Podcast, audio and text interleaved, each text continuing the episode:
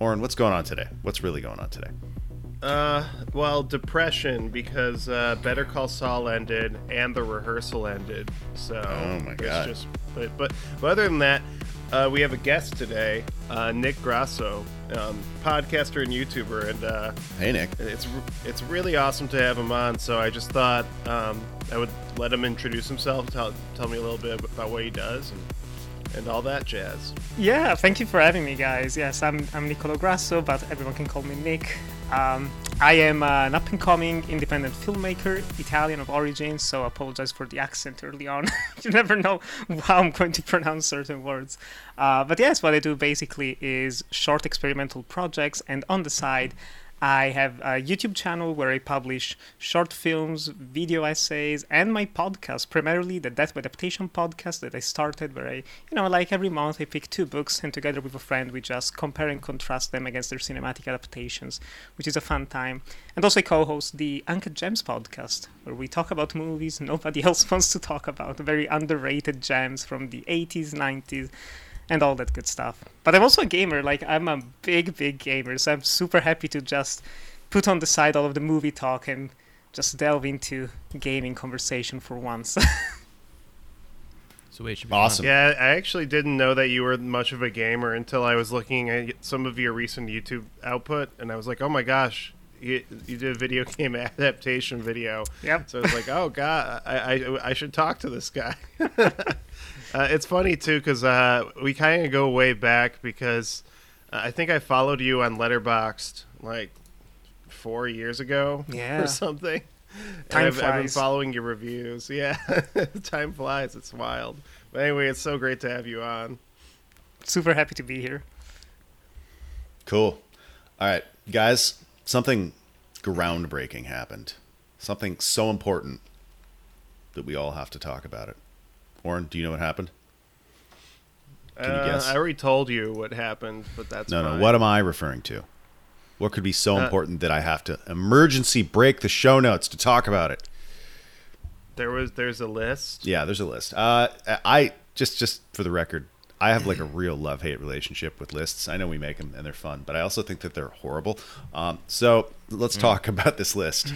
Uh, the best, the best first person shooters by GameSpot. Uh oh, this is gonna get really. Is this bad. just all shooters in, in any? Jeez. Is it single it's player? it's is the best first person shooter campaigns. Sorry, campaigns. Okay. Gotcha. Full stop. That's Okay. that's that's the the headline. Is number one rightfully Titanfall two? It's gonna be half. I was Uh, no, number one. Well, there's no like number. There's no there's no like uh, order. But the first entry is is a bit of a uh, I don't know a problem. I think it's Halo Two. Halo Two. Hmm. Whoa! Of all the wait, Halos to wait, pick. which? Wait, which number is that? Two. The wrong one. Halo Two is number two. Are you serious? No, that's what's the first entry on the list. There's no order. But Just a uh, so it starts with Halo Two. Yeah, yeah. Uh, then we got I am- Doom I am in 2016, which which you know Okay. that's cool. Wolfenstein: The New Order. It's Yeah. a good one. I'd say Wolf Two. but- Super hot is yeah sure That's a choice. Yeah. yeah. Super hot. Half Life Alyx. Half Life Alyx is incredible. Yeah. Yes. Uh, COD4 Modern Warfare. Yeah. Yeah. Titanfall 2. Hey, Bioshock. Mhm. Metroid Prime. That's not a shooter. Is that a shooter? Does that count, guys? Is this is this a it's like misappropriation? borderline. Technically, it's a first-person perspective, but it's like a Metroidvania. Uh, this, is a, this is a pretty long list. Metro It's not in- Exodus. It's not ranked. Far Cry 3. Dragon? Deathloop. Crysis Oh. 2. This is another like where they put the wrong fucking game. Like they should have put Crysis 1. Crysis 2. Not the best Crysis. Um, Fear, of course, Okay. and Deus Ex. oh, the So- original, yeah. Yeah, uh, fans of the podcast will know what, what's immediately glaring to me. That would be uh, Stalker. There's no Stalker. Yeah. Still very underrated. No. They got a lot of the good ones though. They did. Not a don't terrible list. I, Nope, nope. I, I think I think it's okay. I, okay. honestly, like they just have some like weird choices. Like Halo Two Yeah, and Halo and Crysis, Two are very, strange. strange. They put the wrong sequels. I would also put on, I don't know, GoldenEye or Perfect Dark. One of those. I Yeah. love those campaigns. There's nothing from the '90s on here. There's no System Shock. There's yeah, no, no, no classic Yep. Doom. Unreal. Doom there's 1, no. 2. So recency bias a little bit. Yeah. Even mo- even Modern Warfare, I guess it's more for historical purposes. That's on it. It's like yeah, it was the first one that kind of reshaped the franchise. Mm, But then it's like yeah, Yeah. but there's probably Right. some better ones here and there. yeah. Yeah. All right, Oren, what happened? What's going on with Hideo H- Hideo? Ugh. It must be Hideo- Sunday. Hideo Kojima. Yeah, that guy. What, what's he doing? Um. Well, it's uh, I believe last week with the was the eighth anniversary of PT, which is uh sad because you know we could have got this amazing horror game out of it, but as we all know, Konami canceled it, and uh, it just never got made. And um, I don't know. I just think it's like a moment of reflection for um, a video game that was just a demo PT, and people still people consider it one of the scariest, if not the scariest, video game ever made, and it's just a demo. Mm. Um, so uh, one little fun, funny thing that happened: Guillermo del Toro um, tweeted on Twitter. He he tweeted um, FK. That's all he tweeted. Do you guys know what FK means? Fuck Konami. I haven't. Oh, fuck Konami, right? yeah, yeah. So, anyway, I think I thought that was an interesting story, just because, um, like, for me personally, uh, Silent Hills was one of the most painful cancellations, if not the most can- painful. Um, I really wanted to play that game, and it was so Mm. disappointing when it got canceled. So, Yeah, question, my- quick Yeah. question on that: Did you play PT? I never played it. Yeah, Oh, no, yeah, I Oren played, played it. PT. You played it. Yeah, that game was scary as fuck. I, I like, I, I, it was, it was too much, but I loved it. it was incredible. It was one of the last like proper communal experiences I remember with people online with gaming. It's like everyone's trying to figure out in the first 24 hours what's happening, what's going on.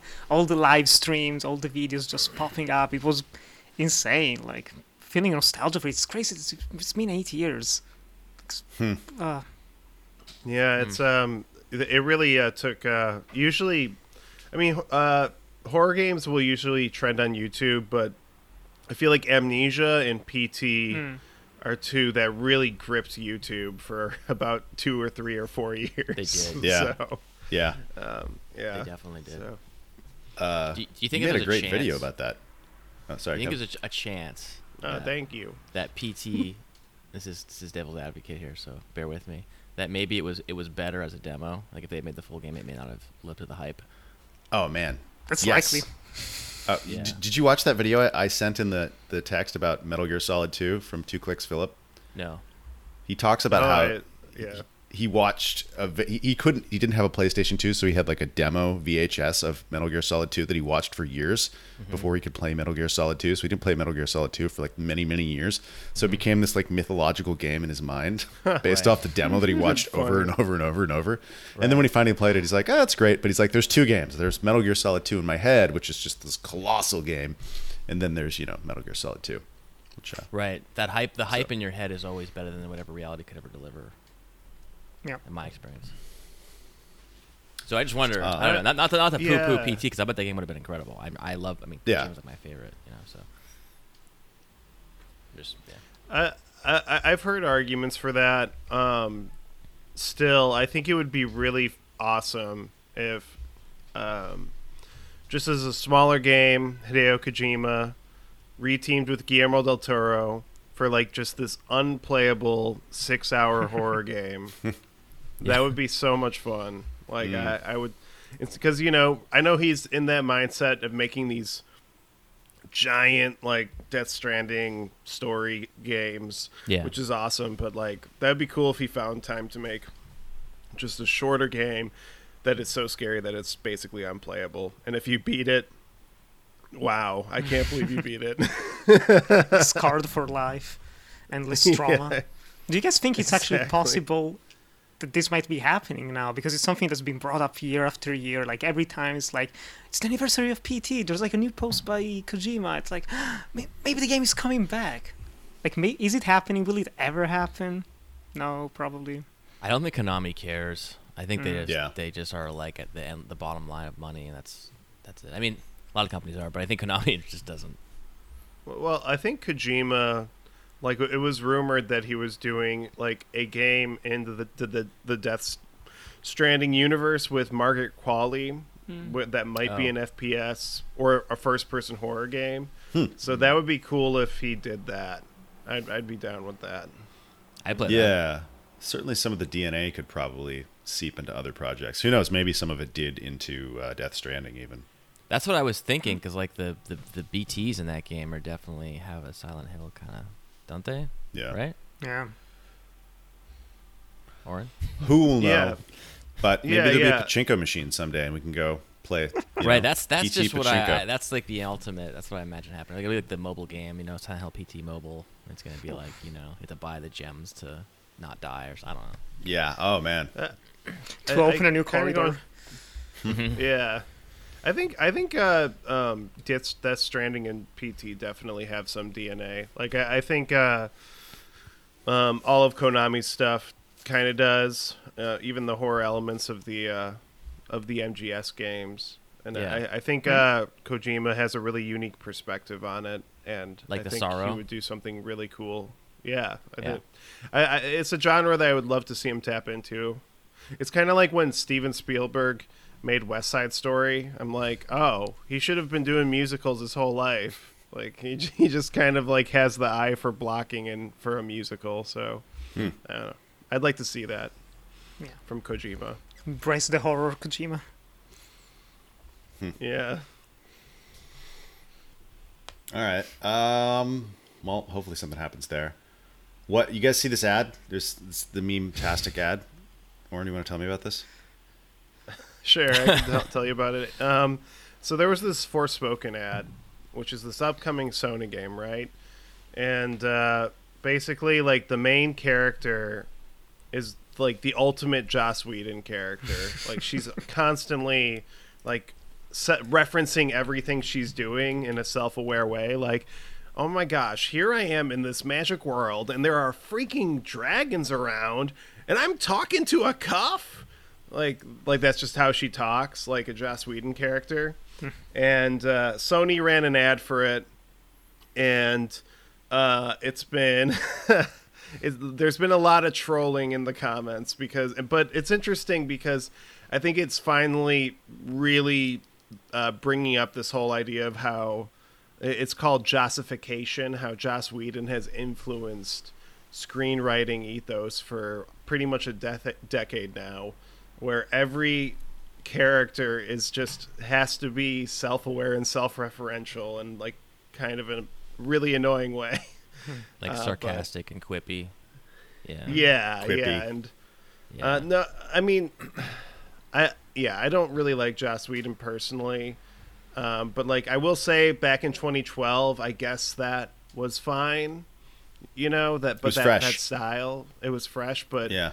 Yeah, I I can't take it anymore. What do you guys think? What do you think, Kevin?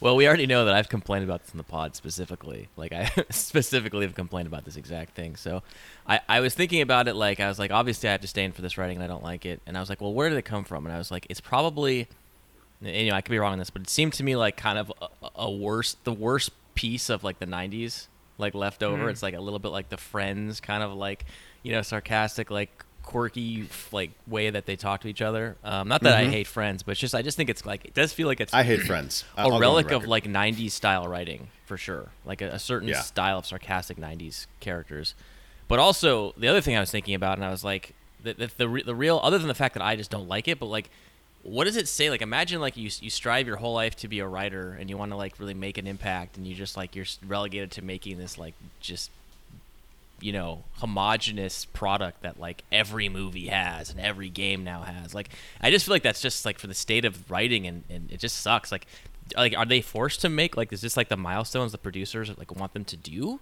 Or like do they just all love this style and they just want to write in this style? Like is it just because it's marketable or is it because like people Uh, just like it? I have a theory about this. I think it is like uh, you have these uh, producers in the room, right? And they're looking at this video game, and the video and the producers are like, "We need more humor. Insert humor into game." Like, like there's there's not enough humor, and like the the response to that is to just instead of making jokes, or gags. They they just do the Joss Whedon thing Right. and just do quippy characters. It feels very lazy to me, and that's just my opinion. I'm not a writer, so maybe it's really difficult to write this. But it feels mm-hmm. like okay. Here's just an example. I'm gonna just mention this because even though it's controversial, uh, I'm when I lost the Last Jedi. I felt like this movie was whole whole movie was like this this style. Like it didn't feel like the movie really was ever that serious. Everyone was kind of like goofy and like making jokes about stuff, and it just felt like weird writing. Like it didn't feel accurate to what Star Wars was, and it was like, what, what, what who wrote this movie? And it was like, wait, it was the guy who wrote Knives Out, the Breaking Bad guy, The Fly. Like it doesn't. I didn't feel like it reflected what his style was that I understood at least. And I'm not an expert of this guy, but like I'm just wondering if Disney was like, this is what we want the tone of this movie to be. Like make it like Marvel, you know, or make it like, you know. I think it's more like something- ground up than than like dictated by producers. I think it's like they're hiring people who write in that style. Okay, D- but does know? does does uh? I'm sorry, I forget his name. Does he does he write the, the the Star Wars guy? Does he write? Doesn't his style isn't Rian like Rian? Johnson? Johnson?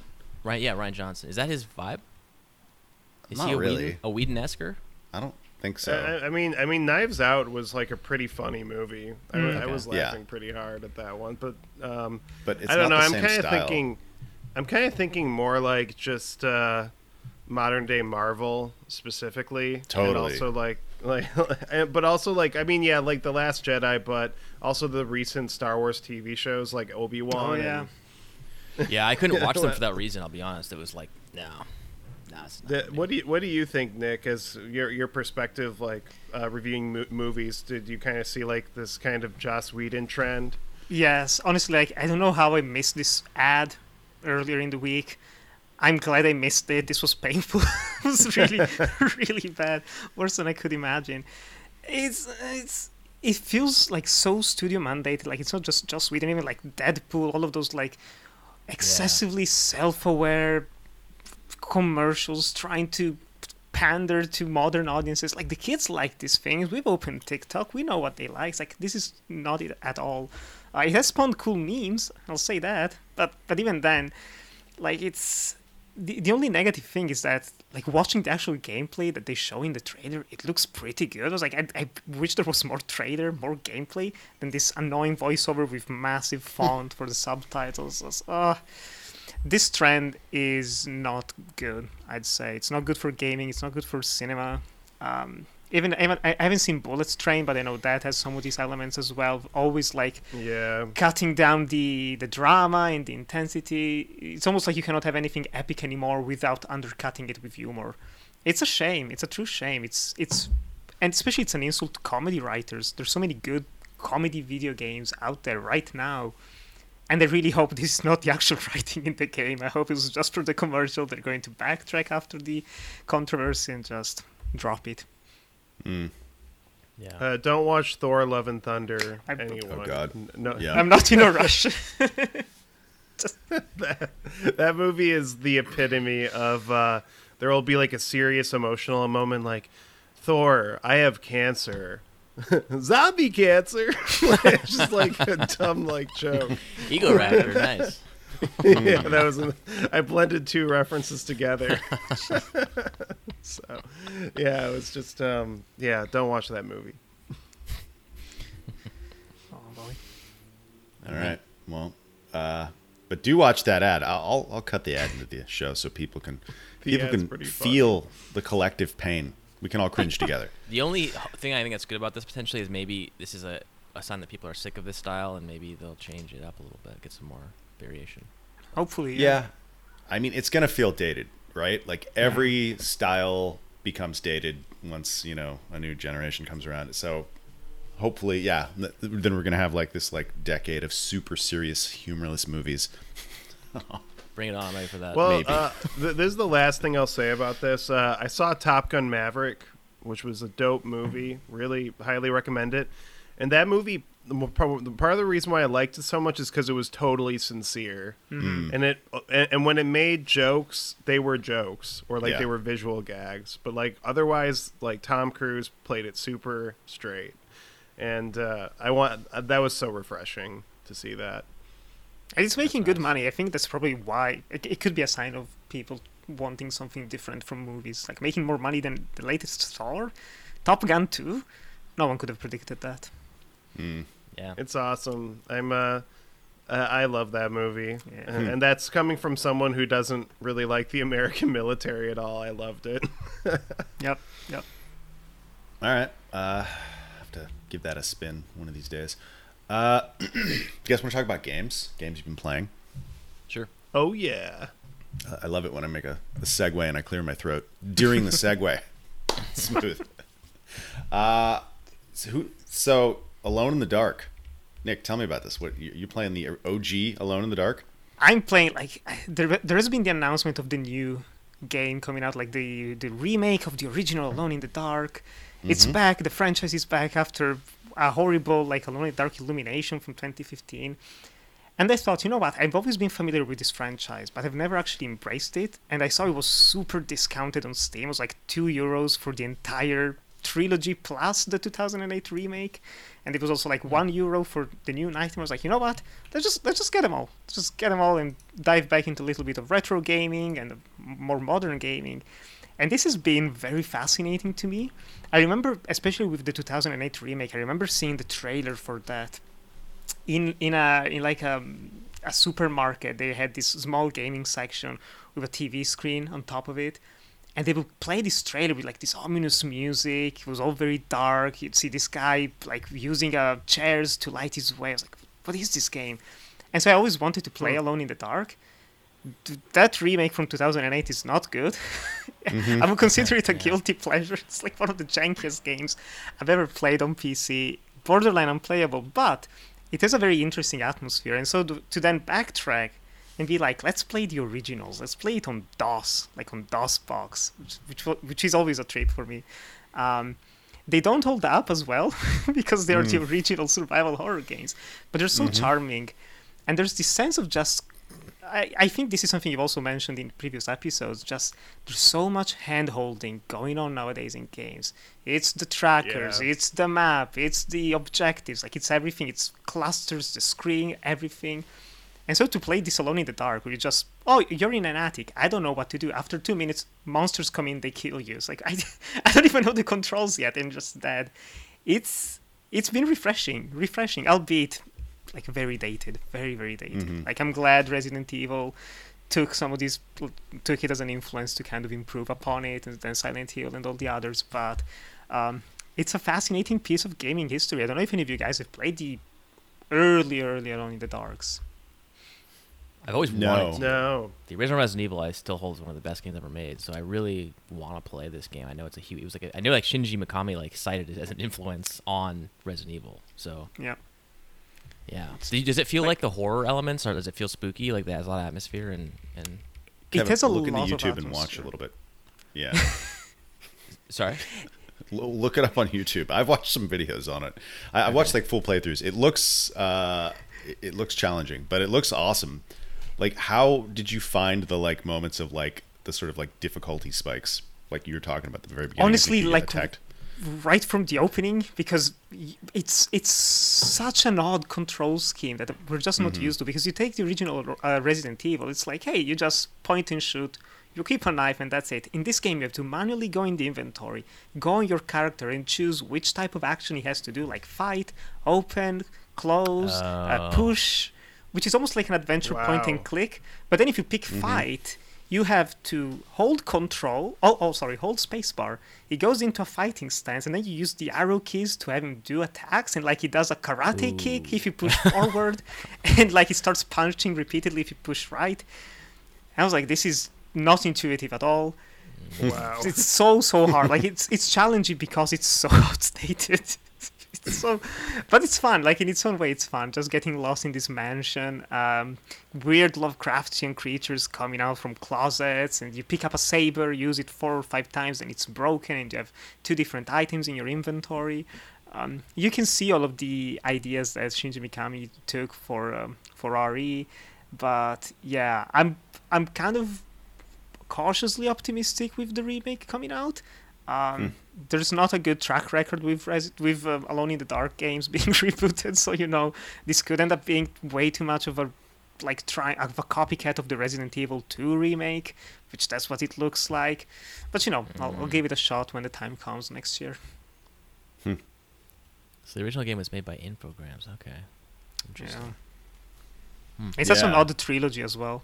Like all The three graphics games. don't like, look bad for a game from '92. It doesn't actually look that bad. I expected it to look a lot worse considering when it came out. To be I feel like some of the first pre-rendered backgrounds with 3D polygonal characters, mo- character models in it. was Yeah, I feel like the character uh, models look better than the Final Fantasy VII character models in the in the in the, in the field at least, not in the world That's map, a like in the that's a good point. Yeah. so this the little Interesting. icon just moving. Yeah. yeah. Yeah. It actually doesn't look doesn't look bad. I like to try this. I, the controls like that you described sound honestly awful, so it might be a little rough. But It's not good. it's not good. I'll be honest. the the the it looks just the environments like in the art and stuff look pretty cool. I I've I had seen footage of this at one. Someone was talking about this. I in some video. I don't remember documentary video about Resident Evil, but I, I never. I always wanted to try it, so it's Mhm. cool to know that it's playable on PC still. I'll, I'll Yeah, have to look even- Even the new Nightmare, just to kind of close things off, it's better than I expected. Probably the best game out of all of the Alone in the Dark. It is a straight up Resident Evil clone, but it has Hmm. interesting, a very interesting use of the flashlight. Like you can turn the flashlight on and off and just wave it around to aim in the in the in, in each section, in each location, and the environment changes dynamically, which for 2001 was pretty ahead of its time. Like, there's some very nifty things in it. I've been enjoying that way more than the other two games combined, like the original trilogy and the remake. Yeah, So worth the, a the shot. new Nightmare. Okay, it's a PS1 game. PS1 had so many hor- like horror games. Like that was the the horror console. PS1. Hell yeah. Truly. Uh, Hmm. All right. That Cool. sounds really cool. Actually, I feel like next time I'm up in Santa Cruz with Kevin, I'm gonna be like, let's let's do this. Let's try this. Yeah, I'm down. Uh. Hell yeah. Uh, all right. Uh, you guys, uh, you guys like uh, Tony Hawk, Doom Eternal, I do. Little Well, little Max Payne. Uh, I, I like uh, I like one and a half of those. Yeah, I like one and a Which- half. That's exactly. I'm like one one and a and a half, half. I like I Max, love Max Payne, and the Tony Hawk part. Yeah. okay. I, Well, lo- I love Max Payne and half of Doom Eternal. Yeah. That's where I'm at. you liked it so much you played it like three times. Uh, come on. yeah, yeah, you know, sometimes you just do things, you know. That's Like, true. I I, I, also saw um, Interstellar three times, Ooh, and I, ooh, and I like ooh. that movie. I just don't love it, but I saw it Yeah. three times. Huh. I saw Revenge of the Sith three times. I don't like that movie. okay, anyway, go on. All right. Fair enough. Uh, Rollerdrome. You guys, you guys have seen this. Played it. I guess uh, only uh, me and Kevin have played it. Kevin, only you played a bit. Yeah, I played. I played about. I played less than two hours. That I know. Less. okay. okay. Yeah, I, I get. I get what you're saying there. Uh, the game is. It. Ha- it looks like uh, Sable. It has that same kind of art style. It's sort of like Yeah. very flat, functional, kind of like '70s animation, almost rotoscope style. Uh, but yeah, it is Tony Hawk Pro Skater and Doom Eternal with with a, a heavy dash of uh, Max Payne. Like you, you go, you do tricks, you do crazy combos. Um, you you have it has really it's got like the sort of uh, orthogonal unit design, right? I guess or combat chess is what Hugo Martin calls it, where they're like each enemy is a different style, so like you have to prioritize which enemies you attack. So basically, it takes place in the future. You're a roller skater with shotguns and pistols and stuff, and you have to go fight on this like national televised like roller derby to death competition. Um, and so you go into these these arenas and you're doing your tricks and you have to take out all the different enemies and uh, it ratchets up the tension with each new arena substantially adds new weapons new enemies blah blah blah blah blah uh, it's pretty fun like i, I uh, i've been having a good time with it i'm not like so in love with it that i can't wait to get back i've uh, but uh, i have put some time into it and, and like it what do you think Kevin? So I have a question. Oh, I yeah, have yeah. a question about this. Is there a moment in the game where the main character is like, "So I'm this guy, in massive debt, and I'm in a roller drome, and I have uh, skates and I shoot pistols." Wow. Is there a line like that? Thank God, no. And there's nothing like that. It, it has like a Luckily, very um, like utilitarian walking sim, like you, first person moments in between the rounds because the game's third Oh, person, okay. right? Which you have like a first person exploration where you can kind of explore the arena and read stuff that kind of delivers a narrative about like a post apocalyptic. Although it takes place in like 2030, I think, so it's like yeah. not not that far in the future, and it's but uh uh, like you know the future things have gotten fucked very quickly and uh, you start to read about like the, you know some simmering political tensions in, in the world through those moments. Interesting. So I heard the game's hard. Is it? Is it? Is it hard? Uh, I haven't beat it yet, but it definitely difficult. seems to get challenging. Like I, I, could see how it, it could get harder. Like at the point of the game I've gotten, it already has gotten, it's ramped up the difficulty a bit. Like here's the thing that does it's interesting is it it forces you to replay levels before you can proceed. Like, did you have the same thing? yeah. Kevin? So it, what it Yeah. has is the Tony Hawk. You ever like Tony Hawk? It'd be like grind the like sign, or Mm. like collect all the skate things, or like do this trick over. Like it actually has those exact prescribed um, tasks. Oh. which which can be fun, but it can be also. I don't know. You, it, it'll block your progression if you don't have enough. It's kind of like Tony Hawk. If you don't have enough videotapes, you can't go forward. It's the same kind of Hmm. like thing. Uh, Uh, and it, and also it just the thing I want to mention is when you aim when you like when you aim it locks on and it goes into bullet time. So like this is not Yeah. a game where you're doing a lot of manual aiming unless you're using the grenade No. launcher, which then you. I are. mean, you otherwise it's all. No, it's all lock way. on. you could play with the mouse and keyboard and just not use the lock on. But you. But yeah, I it's not designed it, for that. th- for it sure. didn't seem like the hitboxes of the guns was made for that at all. Hmm. I tried that. Yeah, I, huh, I don't know. But, uh, so I felt like the combat was really fun. It's like very cool. Like it looks really cool when you're like blasting dudes and stuff. And like it's it. I really liked it when I was like the grenade launcher in particular. I thought was really fun because it felt like I was playing Quake. Like go off a skate ramp like into the air and like shoot guys down and blow them up. I was like, oh, like I feel like I'm playing Quake. But like I only had two shots of the grenade launcher and I had to like do a bunch of tricks and stuff to get ammo back or dodge their sniper shots, which was a more fun way. That was a little Sekiro-y. But it, mhm. I just I had the same thing that like the Hugo Martin puzzle combat. It was like it was like oh I, I can't hurt the shield guy unless I use a grenade launcher, but I don't have the ammo for the grenade launcher, so I got to like farm the ammo up so I can then use the grenade launcher to hurt the shield guy.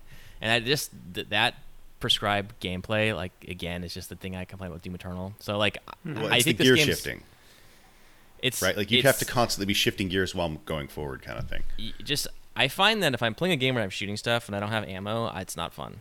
Like I don't like not Yeah. having ammo ever. So this is just a personal. This is a Kevin problem. But uh, yeah, no, I, I, think, knew you uh, wouldn't like it. Doom Eternal has left a sour mark on gaming. So Yeah. let, let, us ex- explain what you're saying, right? Like you have 12 shots with the pistol, four shots, I think, with the shotgun, and two shots with the rocket launcher. And they then all share also a ammo. railgun. They all share ammo, and so it takes basically like a full clip to kill any enemy. So you, every time you kill someone, you have to do some. The, the way you get ammo back is by doing like kickflips and tricks and stuff, or Yeah. grinding, Okay. or dodging. So like you're going to, you can't just go and just blast everybody, which would be really easy if you had a ton of ammo, right? So it does the Doom Eternal thing where like, hey, in Doom Eternal, you have to like blast a couple guys, chainsaw to get your ammo back. Like you constantly have to be prioritizing. You have to like be rotating in your but mind this like game is different much priorities. more string. st- Like their ammo is much less. Doom Eternal, Yeah, you you, can have have multiple ammo. weapons with guns. This they all share ammo, so it's like you have to mm. constantly be doing ammo farming. So that, yeah, I don't know.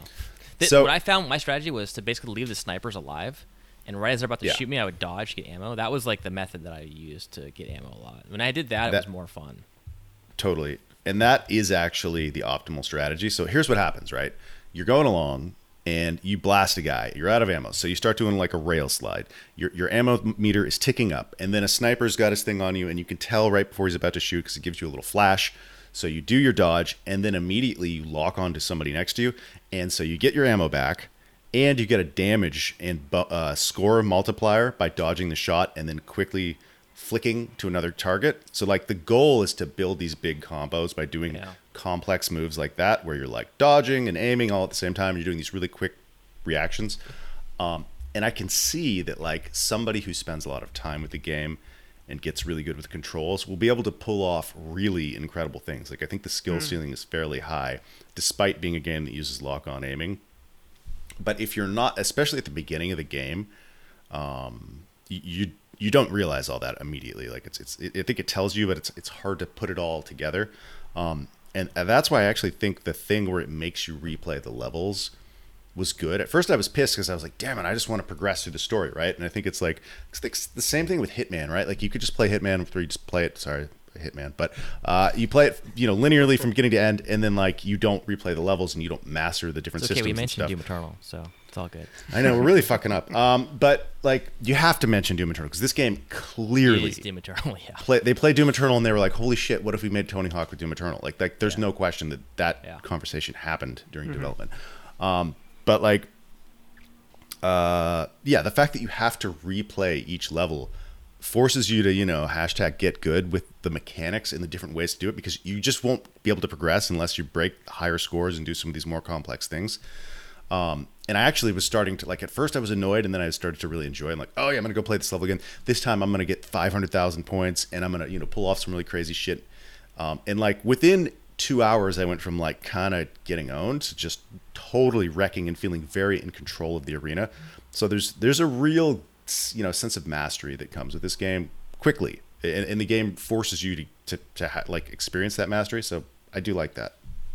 I have a I- question I- actually. It, does it have any sort of progression, like upgrades, things like that? No. Or is it purely skill Well, based? you get Purely skill. well, that's true, but it does drip feed you weapons. So as you progress, you Yes. get new guns.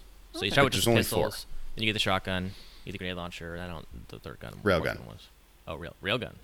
Yeah, So the shotgun already seemed like the ranged weapon. So there's another ranged weapon. it's a railgun. Okay. Um, Does but it shoot y- a that's the spiral?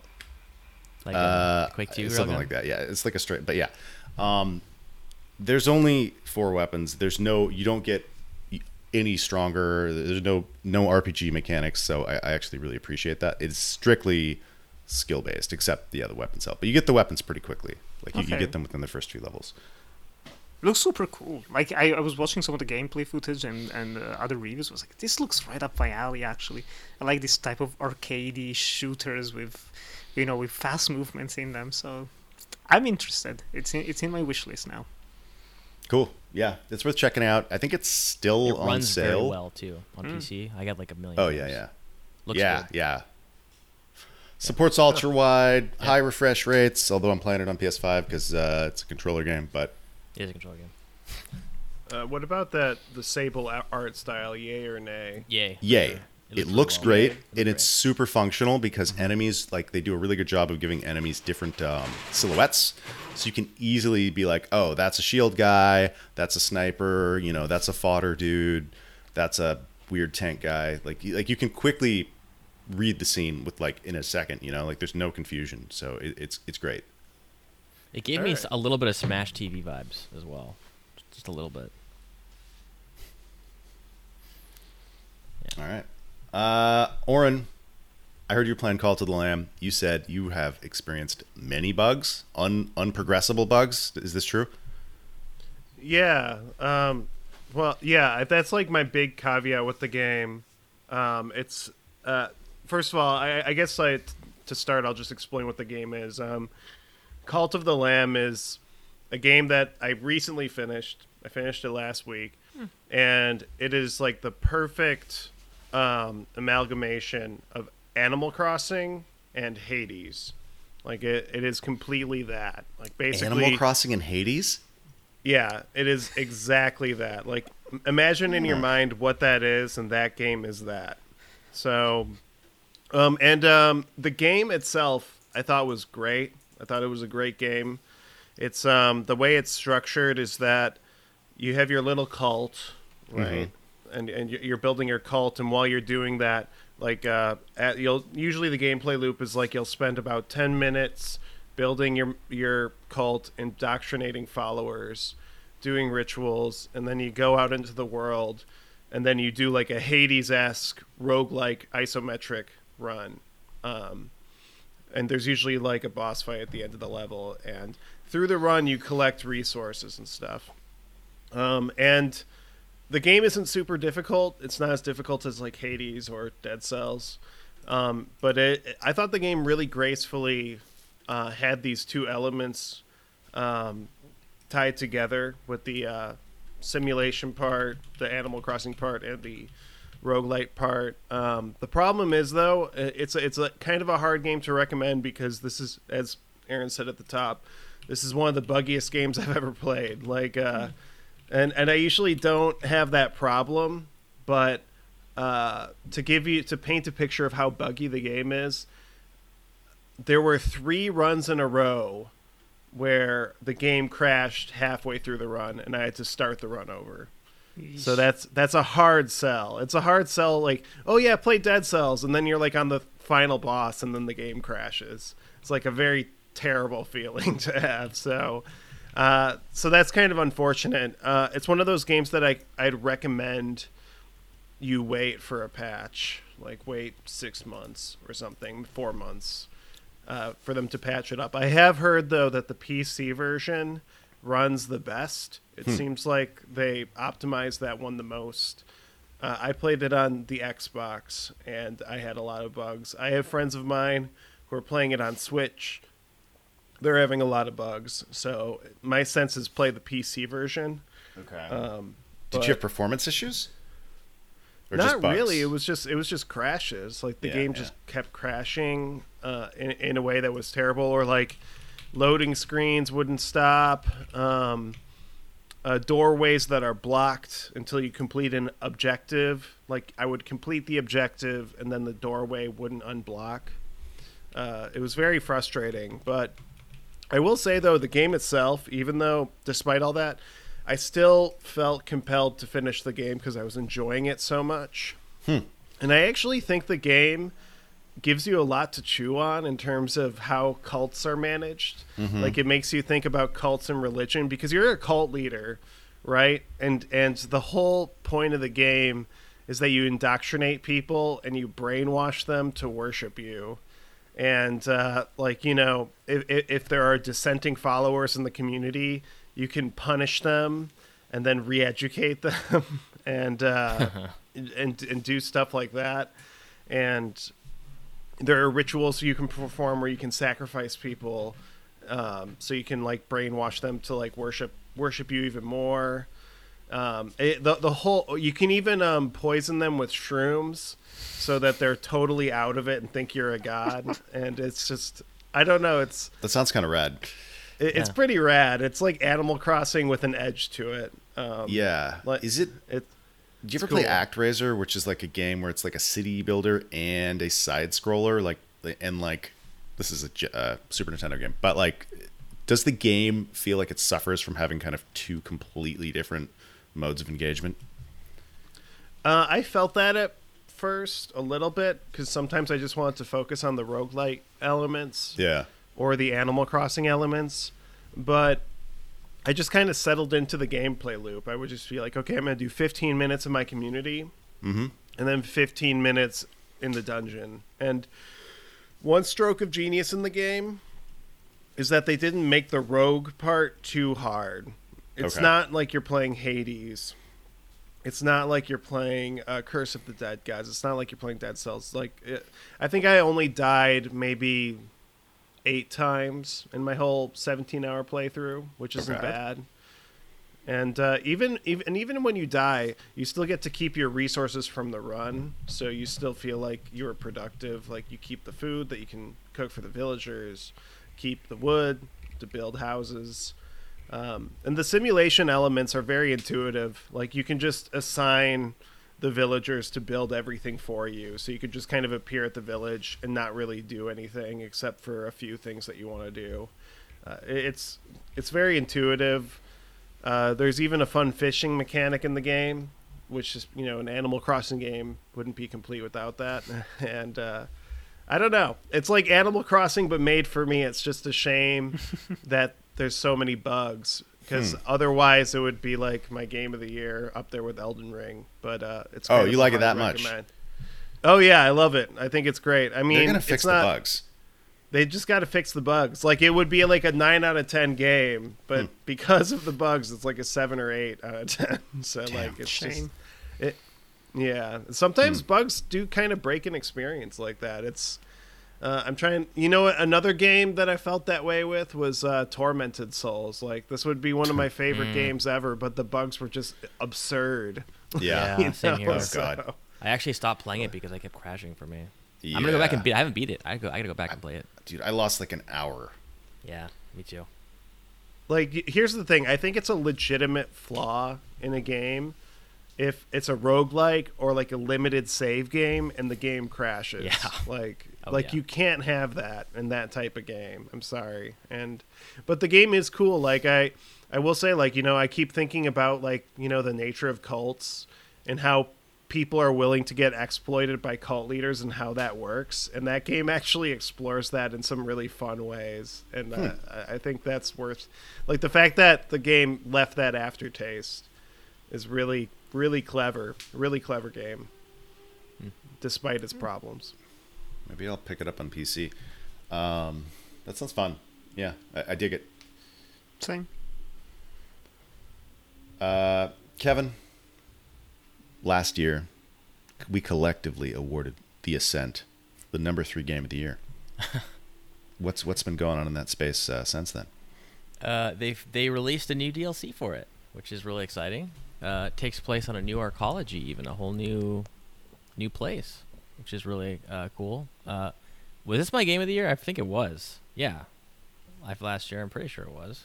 Uh, anyways, uh, I was excited to have more content for the game, which is uh, very exciting. I've only played a little bit with you actually. We played about maybe two hours, so um, it definitely seems like more of the ascent, which is always welcome in my book. But the other thing that's that's worth mentioning about this this DLC coming out was the Xbox version, which is where I'm playing it, didn't get New Game Plus or any of the updates for almost What? like six months to eight months. Yeah, they had some Jeez. problem pushing it out.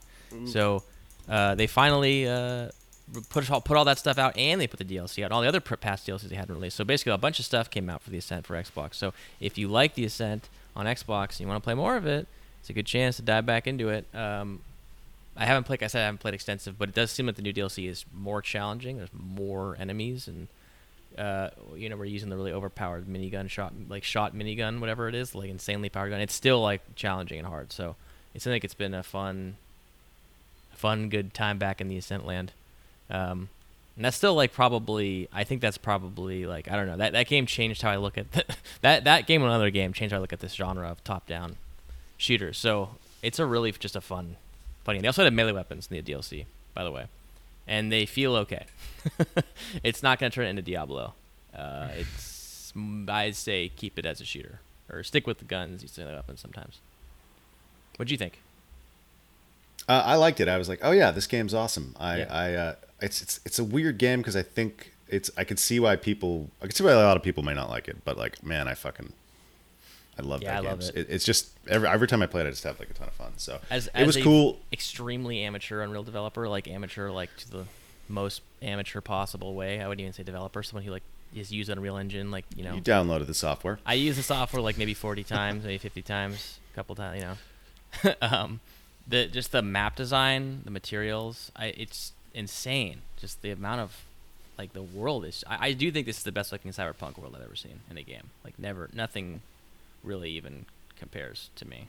And and I thought Cyberpunk 2077 looked fine, but this game just blew out of the water. And it's like a you know an indie dev. It's an indie game, so.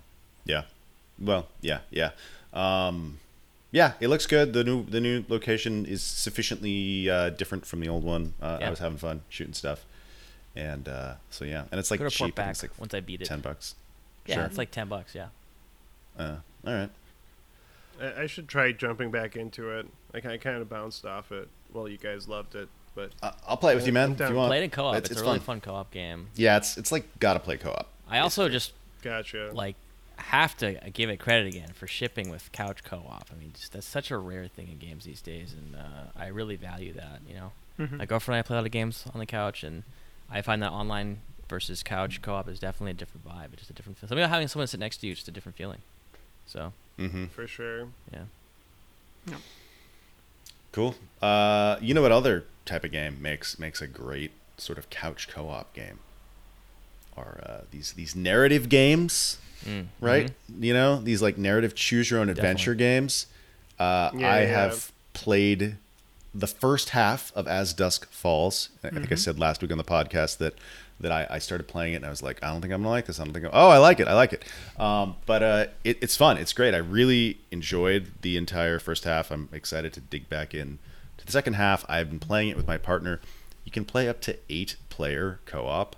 Wow. So basically, what cool. happens is like you you vote on the decision, right? And there are there are lots of pivotal decisions that seemingly affect the story in dramatic ways. At the end of each chapter, you get like a flow chart, which I don't know what I think about this. Like, I understand why people want this after playing so many games like this. People are like, I want to know what I could have done. But then you see this flow chart and you're like, oh, there's a lot of shit that I, who knows what, like, it's That- cool. Doesn't It- that it- kind of it's- spoil the replayability though? well, you can't see what the other options are. It's just Ah. like Oh, there are other trees. Yeah, they're, oh yeah, yeah. Ah. They're not they're not illuminated, so it's like you're Okay. just like, oh, I made a choice here, and something else could have happened that had literally thirty other plot points that I completely missed. That's cool. Um, and in the game tells you, I think this is going back to Telltale. They did. They're like, this is an important decision. They'll be like, make this decision. Like, if if it's a really, there's a few really important decisions each chapter. It'll be like both both people have to agree. There has to be a consensus, or not a consensus, but a, a majority. And so if there's two people, you gotta should try agree. it. I love supermassive games, so I'll check it Yeah, out. it's Does, interesting. Uh, the Quarry have the flow chart? No. But the Quarry, Hmm. I, Because I know Detroit did. Detroit did. oh, it did. The the, Yeah. the uh, supermassive games don't give you a flow chart, but I've definitely replayed a couple of them and they, and had things go drastically differently, like pretty Huh. differently, pretty differently. Nice. yeah. Yeah. Um, I actually, I- I actually have a question for Nick on this because I have this feeling, and I know you, uh, Aaron, and you, Kevin, don't have this feeling, but sometimes, Nick, like when I, I kind of don't like playing these games sometimes because I feel like I'd rather just watch a movie, and I know that sounds terrible, but I don't know if you feel the same way or if you, or if you really like the interactivity. For me, it depends. Like uh, some of my one of the more important gaming experiences for me was playing The Walking Dead season one when it came out. Sure. It was magical. It was kind of fresh. It was uh, very sad and depressing. But then I haven't really felt the same way with any other like choose your own adventure game that came after. I think David Cage tries way too hard with his things. Um, yeah. I do think like yeah, The Quarry and Until Dawn because they are in this very horror setting with like you know who's going to survive, who's going to make it out alive. It makes it more fun, it makes it more engaging. But I've kind of lost love with these type of games. But I really want to check out as Dusk Falls. I think this interactive element really appeals to me. The idea of like playing with other people and having to make these decisions. I think that's what's selling it to me um, after this conversation. Yeah. So you know. Yeah, I think it's that cool. I mean, I I never played these type of games before. I don't think I've ever completed one of these games except for maybe Until Dawn, because I yeah I've always felt I even feel that way about games that are heavy on set pieces. I'm like I would rather just be watching a movie if if it's super narrative heavy, but like if playing this with another person or with a group of people like really makes the whole experience congeal in, in a good way because then it's just like ah what's gonna happen and you're like working through the tension together and you're like we gotta decide this it's it's like if it's not i wouldn't play it by myself basically you know what i'm saying but being able to play it Yeah. with another person is Yeah, I probably really wouldn't play fun. Supermassive Game by myself either. Having someone there Yeah. with you to like talk about it's more fun. Yeah, I had that experience playing um, Heavy Rain while in uh, in um, uni. Was like with the with the gang together, like four or five people playing the game. It is a completely different vibe. Like when you're alone, we can. I don't know. Like personally, it was like half an hour of gameplay, one hour. It's just like ah, I can, I can shut this off. I can I can do better things with my time. But then with people, like everyone wants to go forward with the story. Ah, do this, do that. It is indeed very interactive, but that's that's always the fun thing. It's also like the couch co-op that you mentioned, uh, Kevin. Like Yeah. that's always a, a like an essential element for me with like multiplayer games. If it's there, it's like yes, yes, this is going to be great. Like even if it's a mediocre game, the fact that you can share it physically with someone else, it's instantly better. It is. It's almost like a game too that you could play like with like your like mom or someone like someone who doesn't play video games, but they might enjoy watching you play it because it's Yep. like something that a medium that they can relate to. Mm-hmm. Um, I was just gonna say, I, uh, Heavy Rain, I think, is the only one of these that I really, really like, and I'd say that as someone who shits on Div- David Cage. But that that game was awesome. I felt like I was playing through a David Fincher movie. Uh, Hmm. That I I like Heavy Rain a lot. The only thing I don't like is the ending twist is a little goofy, but other than that, it's a really cool game. Yeah. Cool. So yeah, As Dusk Falls is uh, it's it's good storytelling. It's not horror, as I've said. So like when people people can die. So when when you get to these moments where it's like oh life and death, like they've done enough of the hard work to invest you in the characters so that like you you don't want them to die. right? like, or if, if someone dies, you feel bad about it. It's not just a horror movie where you're like, haha, that chick just got chopped up, or you know, whatever. Like, it's it's it's more dramatic. Um, but yeah, strongly recommend it. It's on uh, Game Pass, and yeah. Uh, what what about L.A. L.A. Noir? Yeah, I've been replaying this game. I've been kind of going a different way this year because like time time is scarce for playing games and so I've been actually trying to go back to my backlog and kind of looking at games I never actually finished or completed. And I just saw LA Noir sitting there and I clicked on it on Steam and I saw that they actually added automatically for some reason the DLC which I never bought. I think like with the complete edition Huh. coming out they did that on Steam. I was like, "Oh man, I've never played the DLC." let's give it another shot. And so I delved back into the world of LA Noir, I think like eight years since I last played it. Must have been at least that. Um, and it was a trip. I think the trippiest thing is that I've been rewatching Mad Men with my sister, showing it to her for the first Nice. time. So many of the cast members are in this game. Like almost Yeah. every single actor. Like, "Oh, this is was in my, and this is also in the show, and this is in the show. Like it's crazy. Um, but I, I, the thing that I like the most about this game, like already I really loved it when I was younger because it's like, oh, you're just in this 1940s, 1940s Hollywood, going through LA, you know, solving crimes, and you rise up the desk of the LAPD, and there's various murders and the Black Dahlia, like all of these connections that were very intriguing. Uh, the facial animation, unparalleled at the time. They look off nowadays. There's something about the yeah, textures. say, how, do they, how do they look now? I was gonna ask. That. Yes. Yes, it, it doesn't age the best, but it's still very engaging.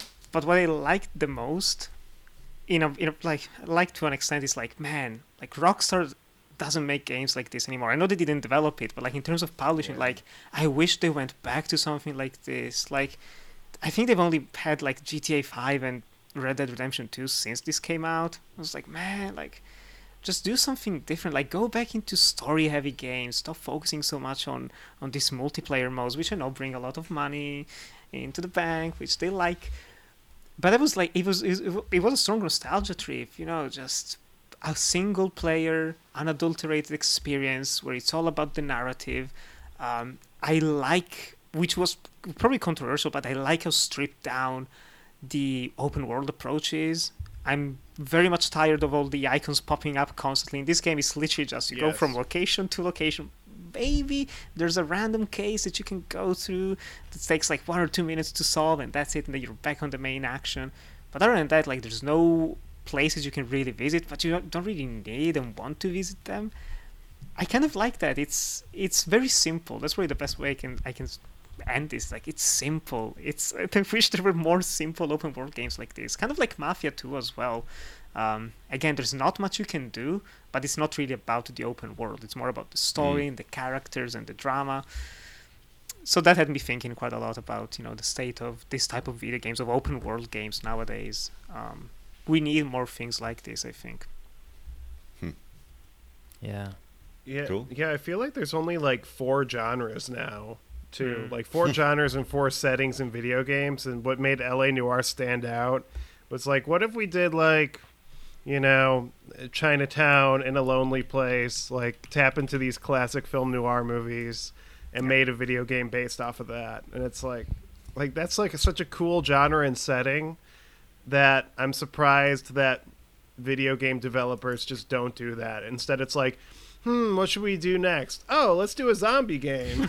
it's like, come on, like think of, like there are so many genres that you could tap into in video games, and I feel like developers only do like four of them now.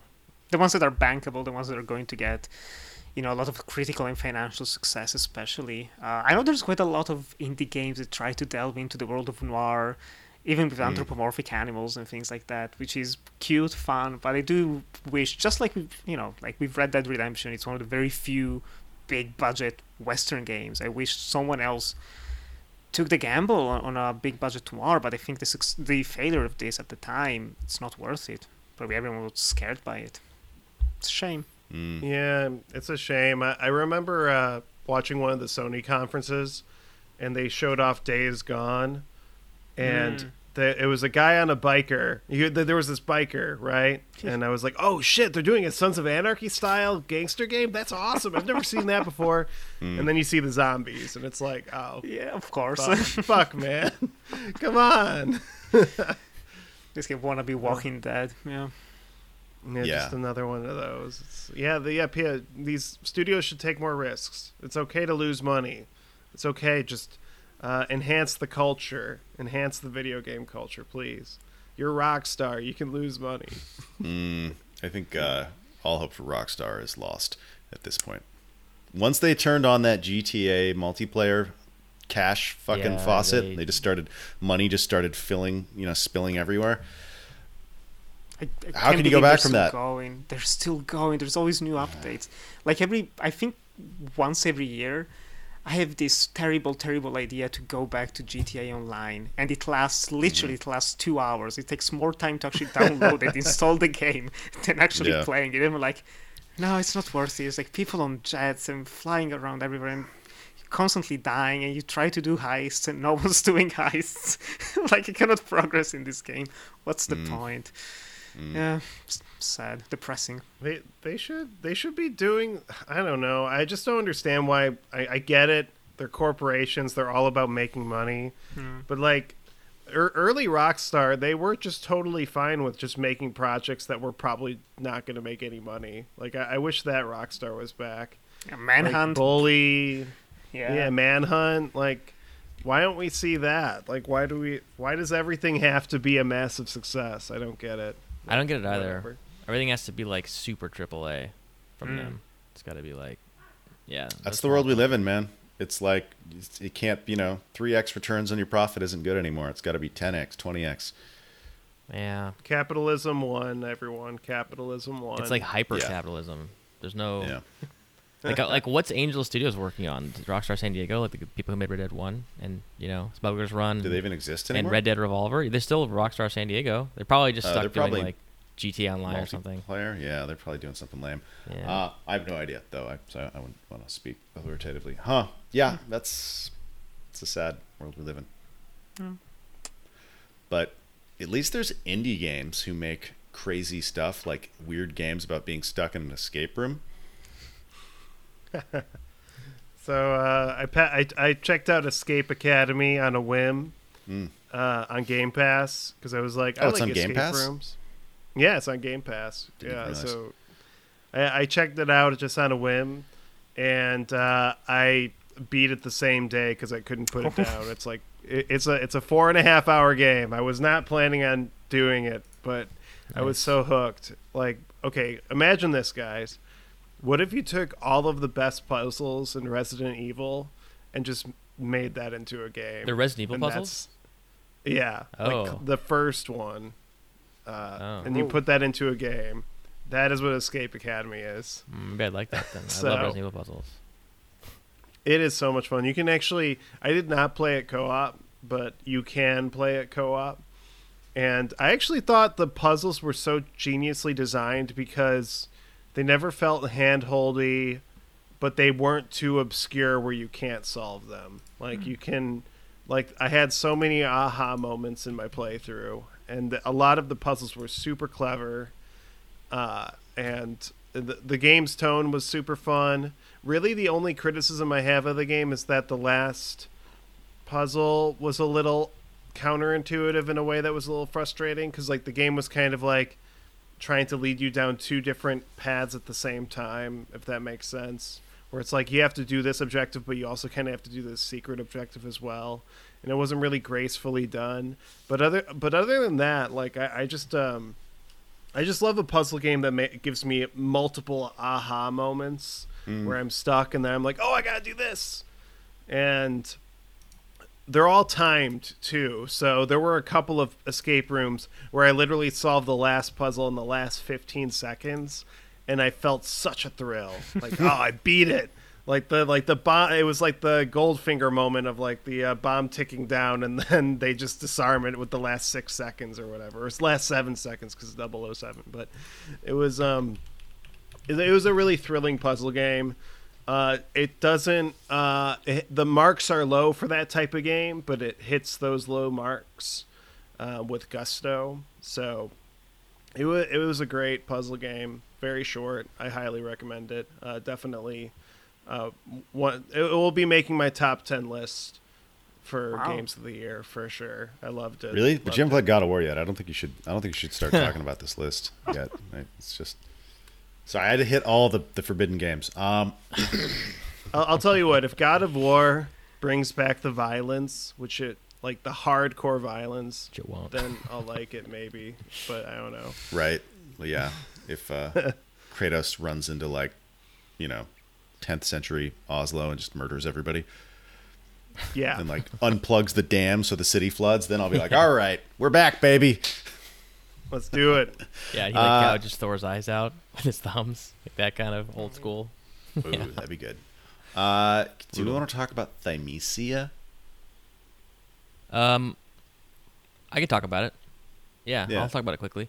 Uh, it's a um, it's a Sekiro like.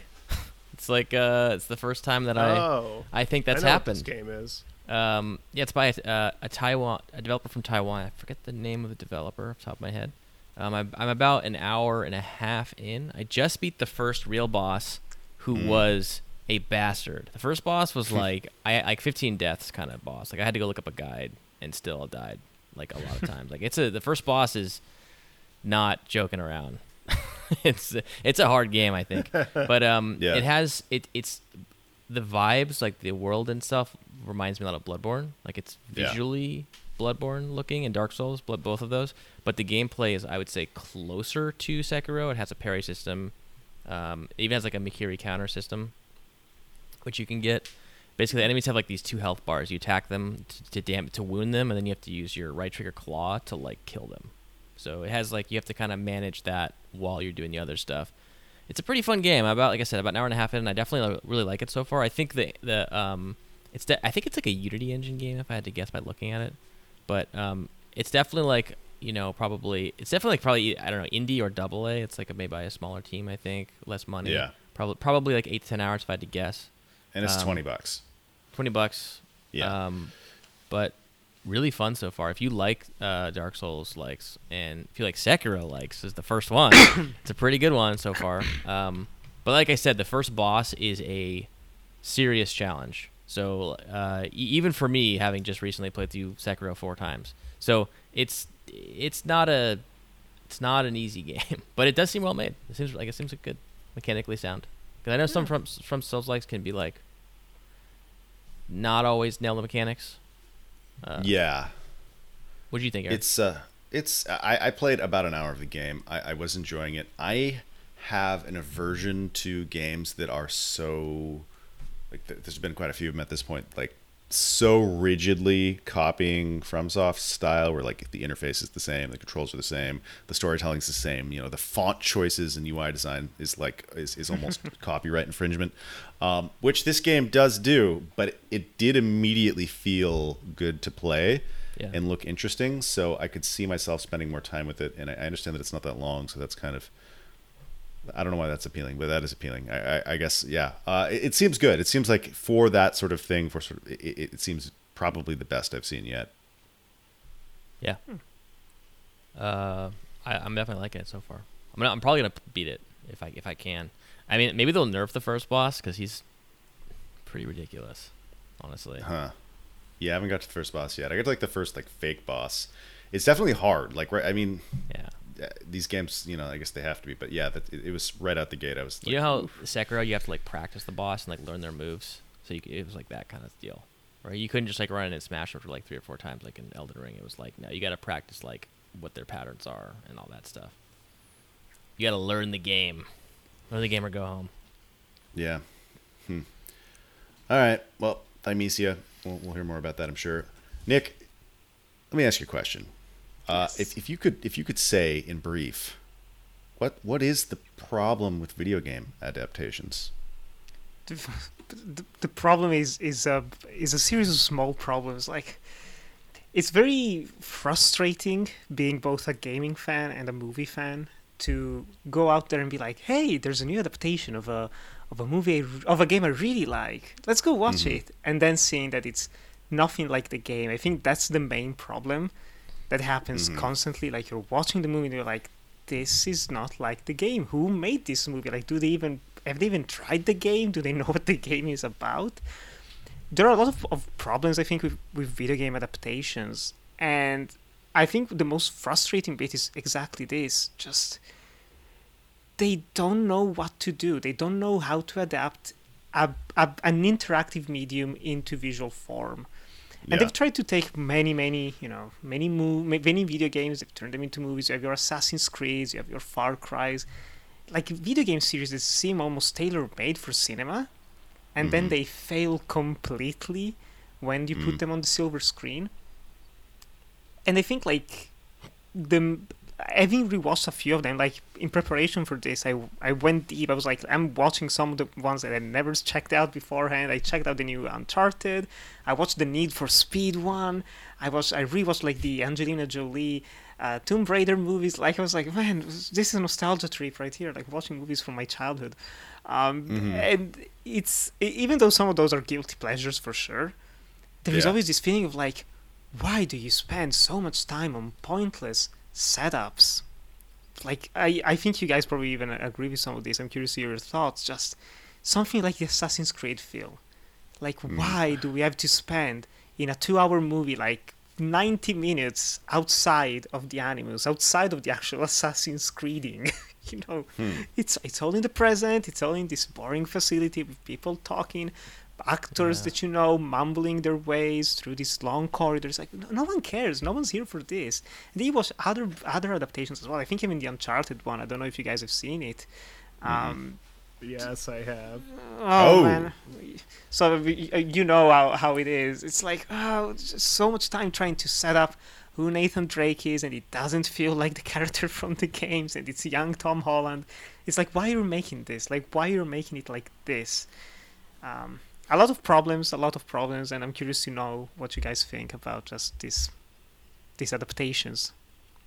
Do you think there's a good one? Like like if you had to say this is the one video game adaptation that people should watch that that somehow captures something from its original work. Yes, I know there are. I, I think like everyone has their own. It's like just for me it really works. For other people, probably not.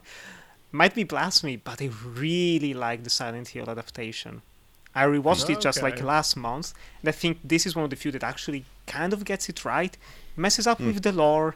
We do not need Pyramid Head just randomly popping up twice in the movie just because Right, right. hey, it's the poster boy of the, of the games. Like we don't need that. But other than that, like it's effective. It's it's a well-made horror film. It's very stylish. Great cinematography. Dan Laustsen, the same one who worked with Del Toro on like Crimson Peak and the John Wick films, like he shoots the hell out of this film, pun intended. And it's it's a compelling story. This like they cha- they make interesting changes where it's all primarily a female cast with like the mother losing the daughter during a car crash. She gets she gets lost in this town, and it's all about mothers, daughters, childhood, parenting, grief. Like it's all about these different things, and that's ultimately what I really liked about it. Also, replaying some of the Silent Hill games this past year, I was like, yeah, they they made a Silent Hill movie. It's hmm. it's in the same vein as the games. It shares the aesthetic, and it doesn't. And it manages to stand on its own, which is probably the best thing I can say. Like I talked about it with a friend who doesn't like games, doesn't know Silent Hill. She watched it right after, and she was like, "This was really good." like outside of random Pyramid Head, who was confusing, everything else was pretty good. And I was like, "That's a that's a good sign."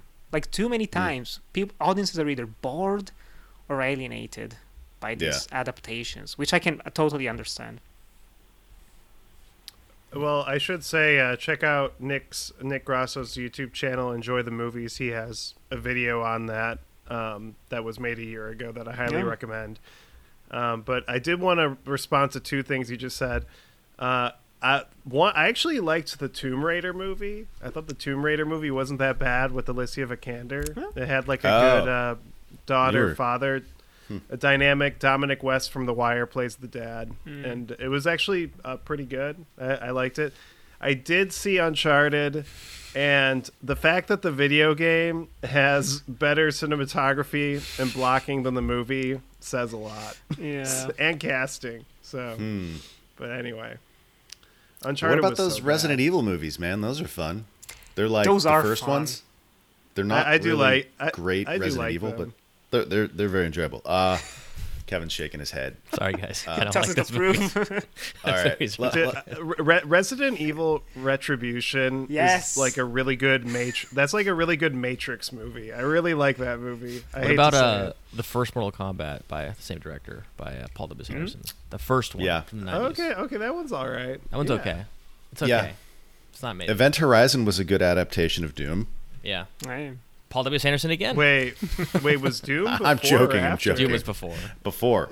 Uh, Okay. I mean, it, it, it. I think it was like definitely a little inspired. I don't know. Sometimes though, when It you did. like start making video game movies, there's this like complex game of telephone where it's like video games are like ri- you know aping the stylistic choices of older movies, and then you got a this weird thing like like John Wick is like like Hotline Basically. Miami the movie, Yeah. right? Yeah.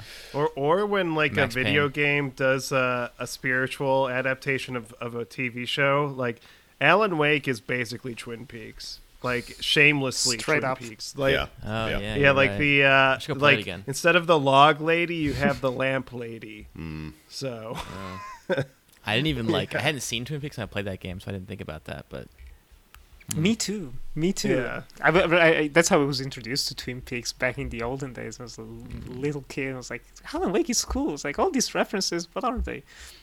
It's cool. That's fun. what are all the why why am I uh, uh, collecting co- like uh, coffee thermos like everywhere? like why am I? oh really? this?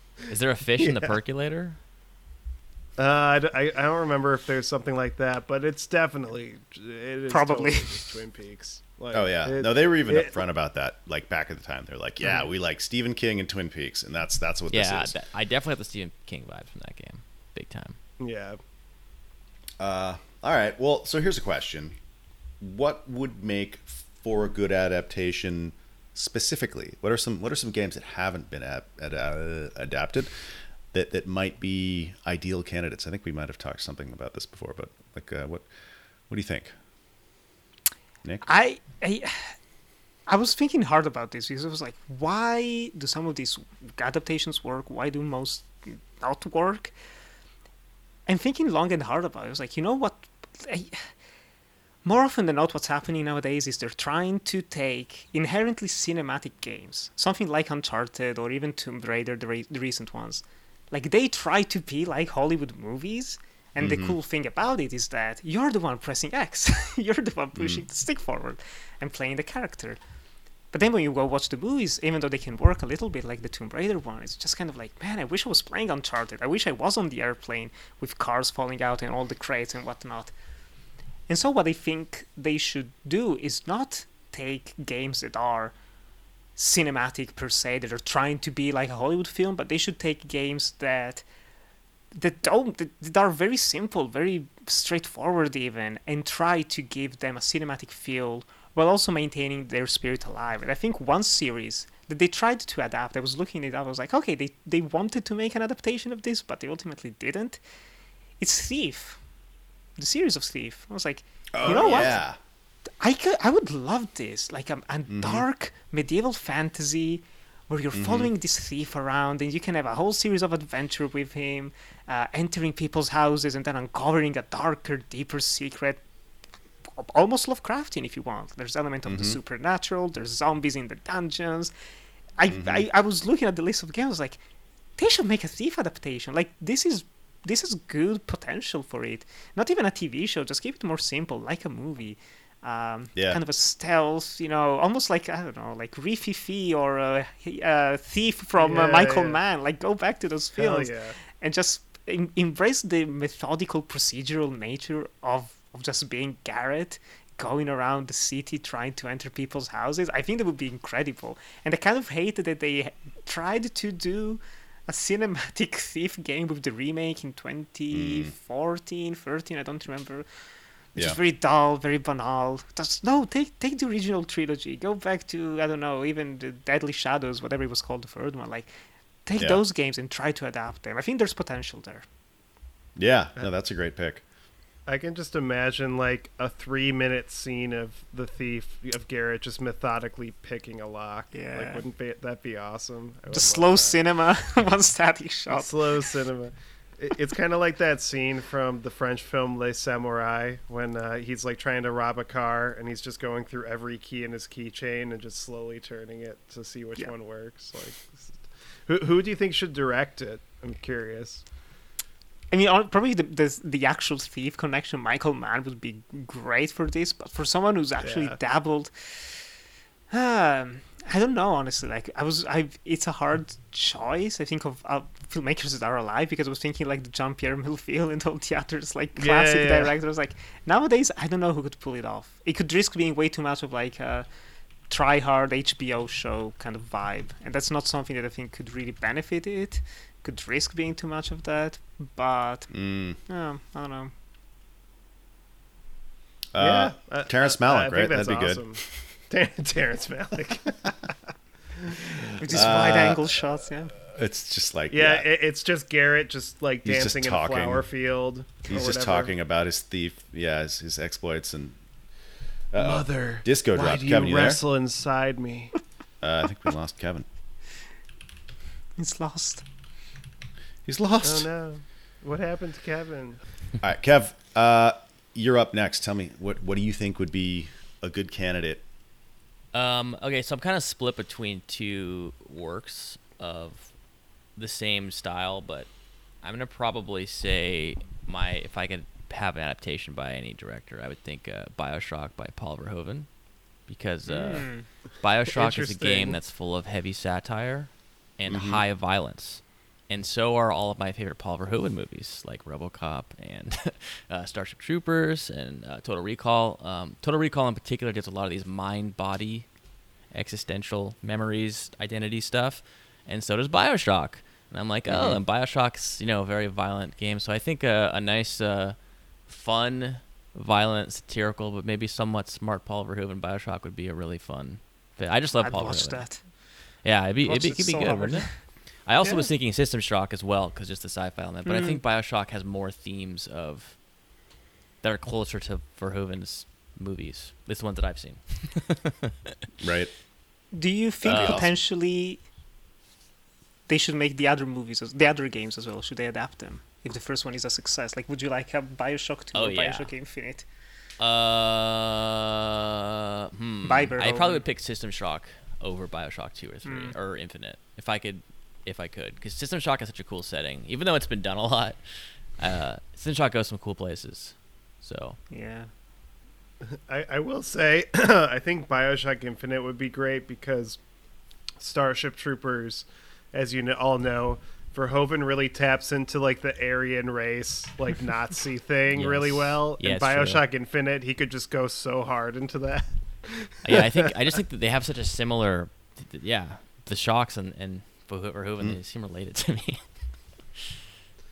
I, I see it. I love it. I love Paul Verhoeven. Uh, By the way, sh- quick shout out. He made a great movie last year, uh, Benedetta. Benedetta, right. I was thinking of highly recommend.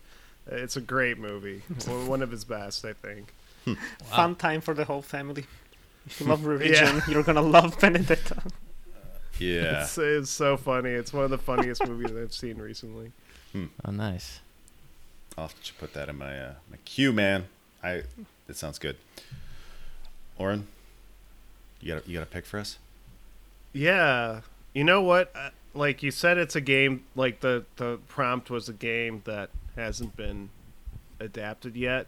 But I'm gonna I'm gonna break the rules a little bit. You can break the a rules. little bit. Um, I uh, I was thinking. okay, as you all know, I'm a big David Cronenberg fan. Probably my favorite director. I love him so much, and I loved his recent movie, Crimes of the Future. It's uh, my favorite movie of the year so far. And uh, I thought the tone of that movie and the atmosphere um, is, would be perfect for a Silent Hill movie. Like I would love to see that style, like just like this feeling of decay, like this mise en scene's like decaying, like, and um, just the overall color palette and tone would be perfect. So the the other thing I would say is uh, if I didn't get David Cronenberg directing a Silent Hill movie, then I would also love to see like a David Lynch direct one. Um, I even think uh, Guillermo del Toro would probably Yes. do a great job. So yeah, like I would love to see like an auteur like a horror film auteur take on Silent Hill. Hmm. I think that would be awesome. Oh man, Hmm, that would be cool. I would totally watch that. same. So getting lost, especially I think in the the psychological complexity. Like I think both Davids, both Davids, would do a, a great job with that. You know, the tormented nature of the characters. I feel like a Lost Highway is kind of a Silent Hill film, if you think Mm. about that. So it wouldn't be too out there for for Lynch at least to make it. Yeah. Oh Yeah. yeah, no, that would be amazing. Yeah, That would be great. I, I- Um, I would love it. I would love it. That yeah, that's a great pick. I am also going to break the rules because I am actually going to suggest an adaptation of an adaptation. Uh, I think that this is what I want. I want Disney Plus to get Vince Gilligan to make Tie Fighter the show. because because Tie Fighter is the only Star Wars property I can think of where it has like no connection. Well, there probably is some connection to the original cast, and you play a bad guy, an unrepentant bad guy. There's no good perspective. It's literally you're just you're just a bad imperial dude hunting down rebels. The rebels are portrayed as like fanatic idiots. Um, it's like Yeah. it's it's the Star Wars we don't get. So like give me give me that with some I don't know, maybe maybe maybe not Vince Gilligan, maybe uh who made uh Battlestar Galactica? I don't know, something like that. Like or, or Mr. Robot g- uh, director guy. But I would watch that. yeah. So so literally make a better Star Wars is what I'm saying. Go away from the Skywalker saga and just yeah, they they should do that. That'd be fun. Yeah. Yeah. We just need moral ambiguity in Star Wars. That's what I want to see. Like I I feel like we like even the fucking Boba Fett show was like Boba Fett's a good guy now. It's like why? Why is he a good guy? I don't get it. Redemption. it's all about redemption arcs. It's, very, very- it's always the same thing now. Just kind of tiring. Yeah. I just want a guy who's like good at his job and all he cares about is money. Like that's the kind of character I want to see. Yeah. Yeah. That would be fun. Uh do you guys have other picks for this? I do. All right, yeah. I What you got? Because it's it's another horror series. I was like, we need more horror adaptations, and I would love, love, love to see The Evil Within adapted by Panos Cosmatos, the guy who made Mandy, Oh and who yes, made Beyond the yeah. Black Rainbow.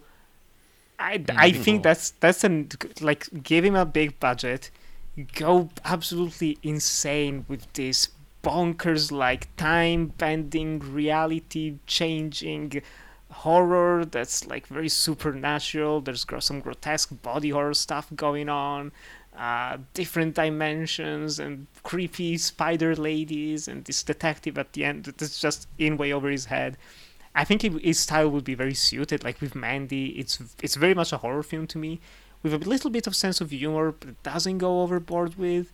Uh, very strong action, gnarly violence is just imprinted in you as as soon as you watch it. Like it's unforgettable imagery. And so I think make, taking The Evil Within and kind of adapting it, I think it would do a great job. Because they've tried with other like game horror games to adapt them, especially the Japanese properties some of the Japanese adaptations themselves are not that good. Unfortunately, they're all very cheap, and I think this is something that could deserves a big budget and just a lot of time and money behind it. And that would be cool. Yeah, that would be good. I dig it. That that's a great choice for a director. The director of Mandy.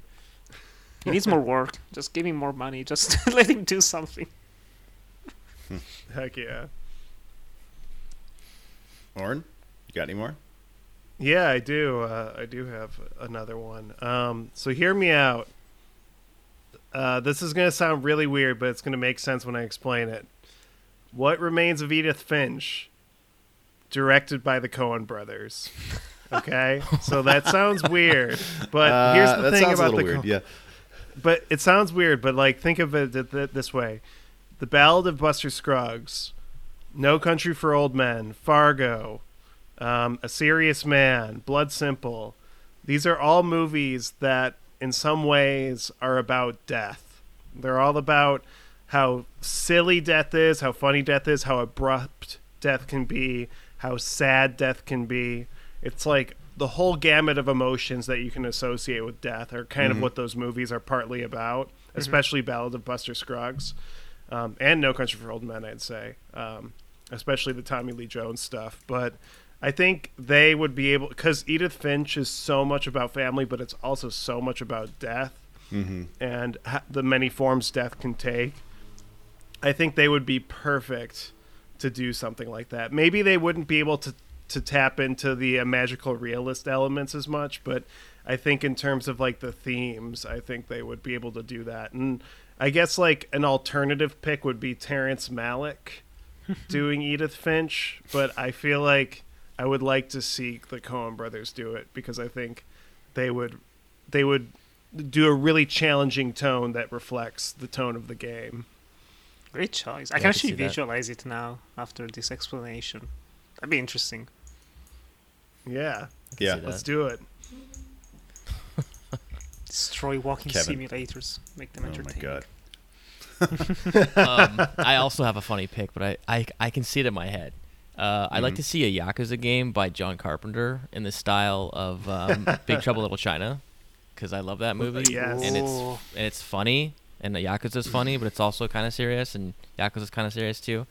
I think that would be incredible. Maybe like a dragon too, because I love the story of that game. Uh, so I think that would probably be my my choice. A nice, because I, I just love Big Trouble in Little China. That's such a good movie. I remember watching it with Aaron, and the uh, the scene when the guy hands um, the main character the fish. He's after he's eating it, and he's like, "Later." And Aaron was like, "I'm waiting the whole movie to see this scene." Have you actually seen Uh, the adaptation that has been made by Takashi Miike of Yakuza? I haven't seen it. Oh, that's No. right. Yeah, I forgot he did that. Oh, It's that's cool. that's that's a this is a movie that needs to be remade. I agree. like it's a, it's a great choice for that because it came out in 2007 and I think they kind of need to update it a little bit. Like this, the series has changed a bit, so I think a reboot would work wonders. Yeah, I like that. definitely. All right. Uh, I, I guess my, my last pick is I, I've talked about this before. I, I wish that Xenogears would be remade. I think specifically like Netflix did a great job as uh, making Castlevania. I really enjoyed that show. It's um, kind of starts with Castlevania and then kind of grows out from there, but it's it's good. I guess anime. I don't know if you want to. It's good animation. Um, It's a good animated show. I, I would love to see like Xenogears or Suikoden or any of these like PS1 games that have these really robust arcane stories that like you don't see in JRPGs anymore. That were like philosophical and weird, and uh, any of those turned into some kind of show like that that really was faithful to the plot would be awesome for me. That could be cool.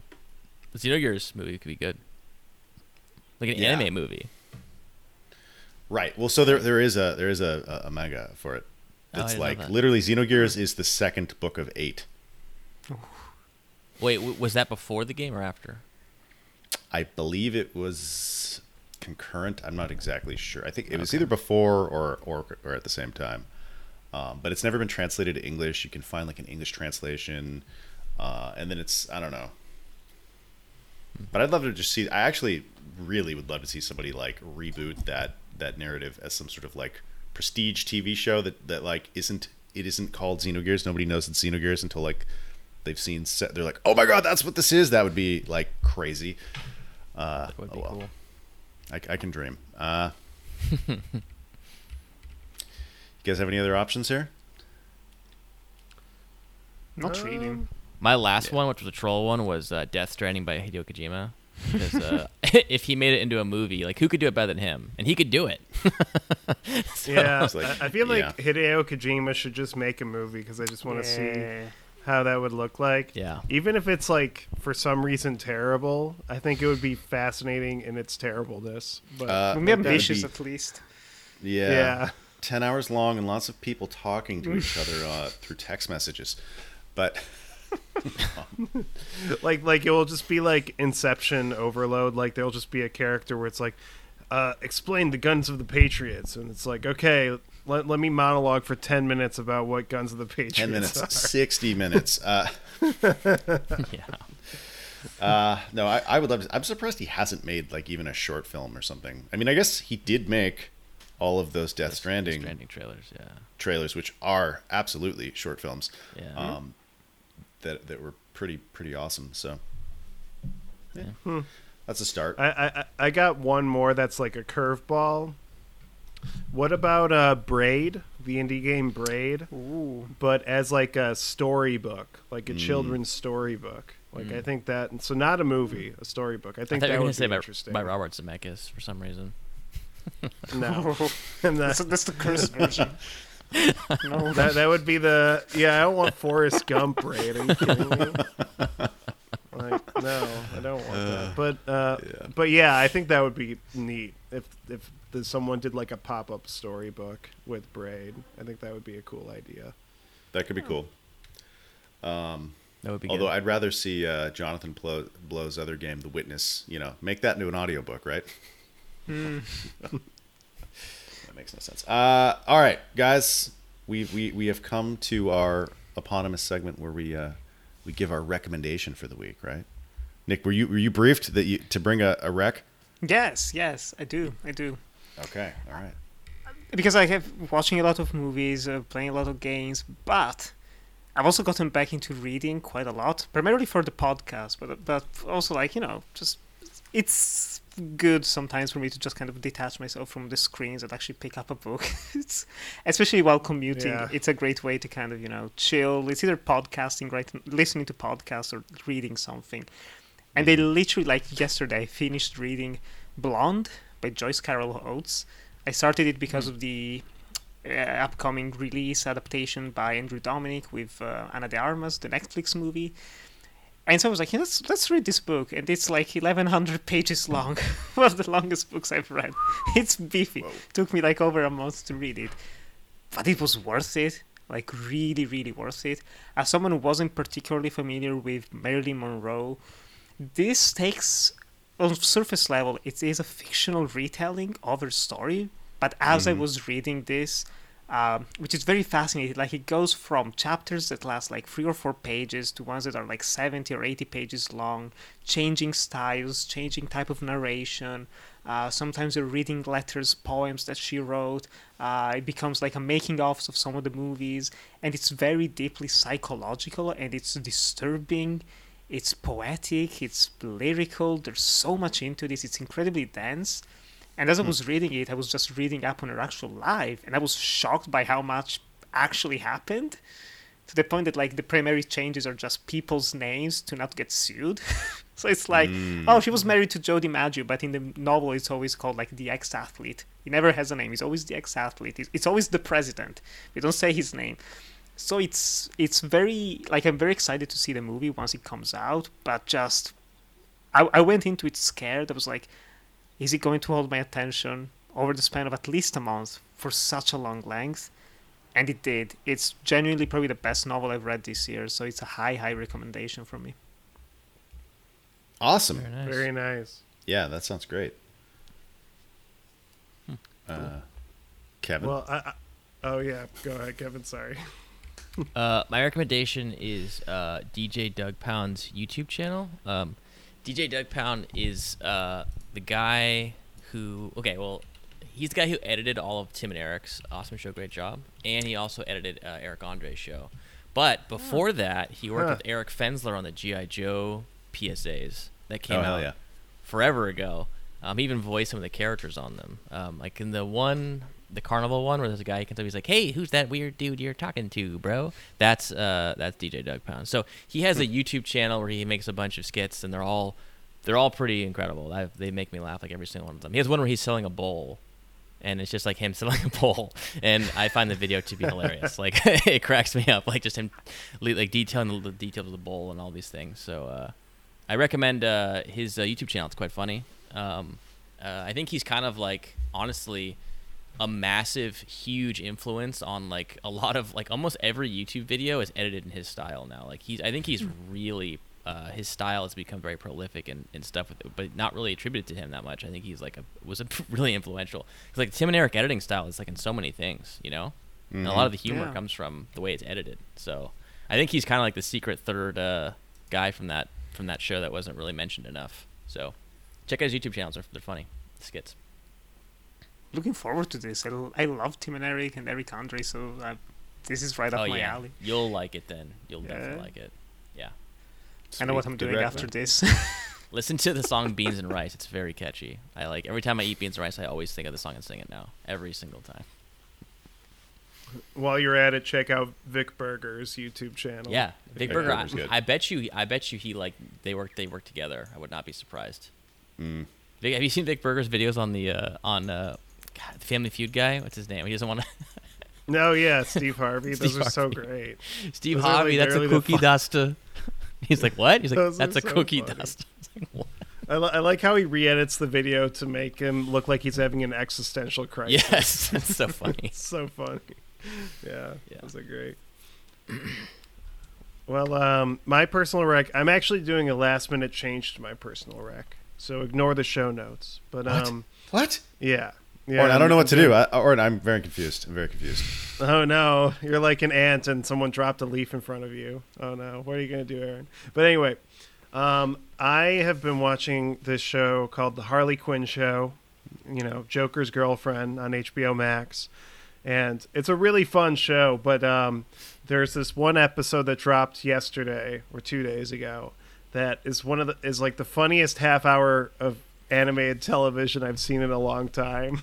It was like basically you know how the Joker has kind of turned into like an incel symbol? Like it's just like the people are just like, "Oh, the Joker, he like represents me, the oppressed white man."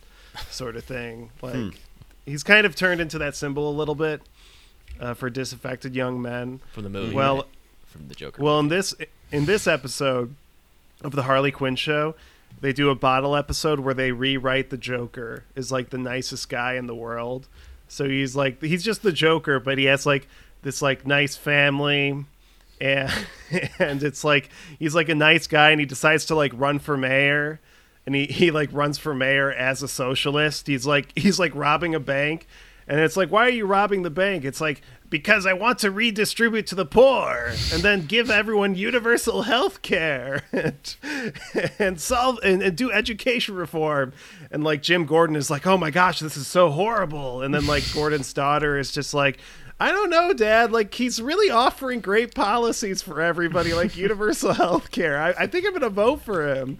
So it was just like a really inspired uh, rewriting of the Joker, where they just make him into like the coolest guy in the world, It's- and the nicest guy in the world.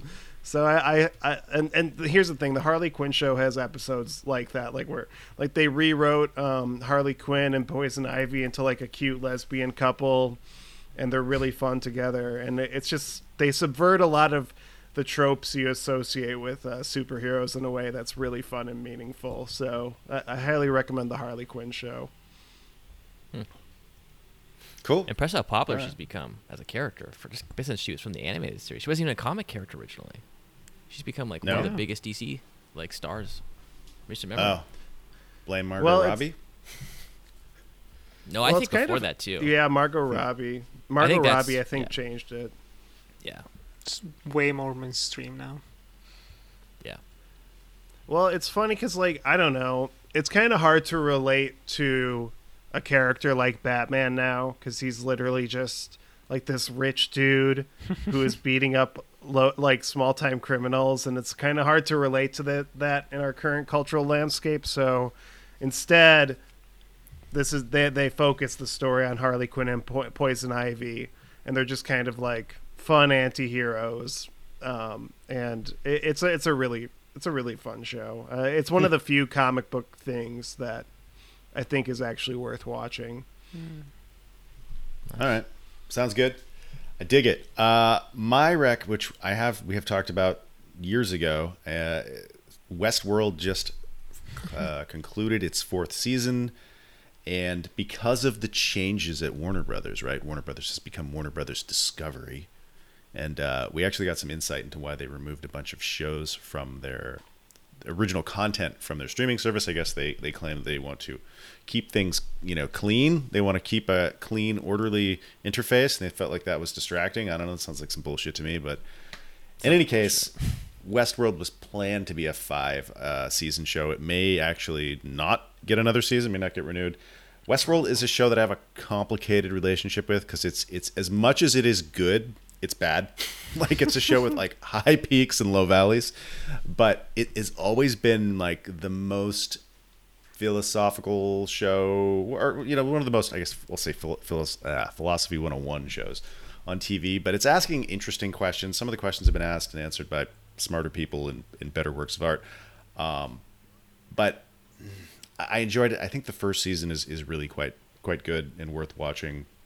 Second, third season not so great. Fourth season had some wobbly moments, but I, I don't know. I keep coming back to this show despite having some some issues with it, and, with despite it being kind of stupid at points. Uh, because I think it's it is doing some interesting things and and like making me chew on some interesting questions. So I recommend with major caveats Westworld season 4. I recommend without any caveats Westworld season 1. You could watch that as a as a isolated season and I think it's it's, it's a good watch. Yeah. yeah, I, I, I was. Oh, go ahead. No, I, I was I, I actually remember watching the first season and loving it. I was like with a friend, we were, we were going through it week by week, talking about. It. I was like, man, this season was great. They kind of could have stopped here, but I'm excited to see where it goes. I I've rarely hated a TV show more than Westworld season two. Like I, it's so many problems with that. So I haven't checked Yeah. this out, and you're honestly the only, like I think the second person that I know of that has seen season three and four. Like I don't know anyone else who's seen them. It's like I, I'm so. This is kind of making me want to go back. Maybe I I understand the frustration that you were mentioning with this show. Yeah, Yeah. I give it another shot. I guess. It, it's it's kind of the last show that came out of HBO's, you know, period of big prestige high budget shows, you know, going stretching from I guess like Oz and Sopranos to like Game of Thrones and Westworld. Yeah. And uh and now that HBO is a fundamentally different creature, right, with different people working and making different things, it'll be interesting to see if it survives. Like I do think that first season Westworld was was like it was asking kind of tired questions about identity and um, consciousness, but asking interesting questions about human nature and video games. Like it's always it's a show that's like really so intertwined with video games. When you when you see the show creators, they will like directly reference you know like Red Dead Redemption and stuff.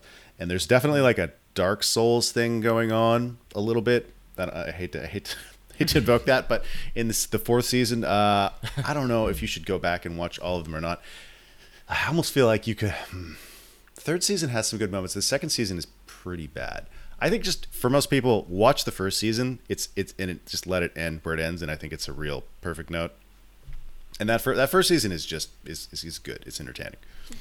Uh, I I loved yeah I loved the first season of Westworld like that was that's like one of my favorite seasons of TV ever and uh, season two is so funny because like what what would always happen in season two is the characters would be in a bind and the answer to every one of those scenarios would just be to kill everybody Yeah. it's like like like oh no we're we have an issue like oh how are we gonna get ourselves out of this situation just like that was like every scene i'm like what kind of creativity is that so bad Was it? The maybe plot I'll- armor was strong as well with some characters. Was it a worse- Like, Sorry, continue. yeah, no, like Kevin. I remember characters getting shot like twenty times and still surviving. yeah. Others they get shot in the shoulder and they die instantly. It was like ah, it's like you're not even trying. yeah it was pretty lazy but maybe i'll stick with it we'll see Was the Um, drop in right- quality worse than True Detective from season one and two? I think comparable. Uh, like like it's, it's it's hard to say. I guess I didn't finish True Detective season two, but I thought season three of True Detective was pretty good. Uh, But Yeah. I don't know. So the first season is, is really good. The second season doesn't really have the payoff, and there's a lot of stupid moments. The third season, if I recall correctly, was decent, um, but like is kind of a paradigm shift for the show. And then the fourth season had some good moments. I think people generally like the fourth season, like, but I don't think that many people are watching it anymore. Um, but it, and then it ended in a way that could be could be a satisfying ending to the show, or could be the setup for the final season. Like y- y- they, they clearly saw the changing winds at HBO. and were like, all right, we better make sure we end this in a way that if, if we don't get another season, this this ending satisfies well enough. Uh, so if you really love it, watch it all. But if you haven't seen it, oh my god, the first season is great. I also felt that way with uh, Legion. Uh, Legion like had an amazing first season that you could just watch as its own season, and then Mm. season two just kind of meanders and just it just kind of dies and fizzles out. Yeah. You know- sometimes things should just be one season. It should just do a mini series, Right. Yeah. Uh, I hate to say this, but I feel the same way about Mr. Robot. The first season of Mr. Robot is just like, bam, like concentrated, like, whoa, this is so good. It- It doesn't drop off nearly as bad as, as bad as Westworld, but it's. I think if you just watch the first season, you would you would have a pretty complete experience.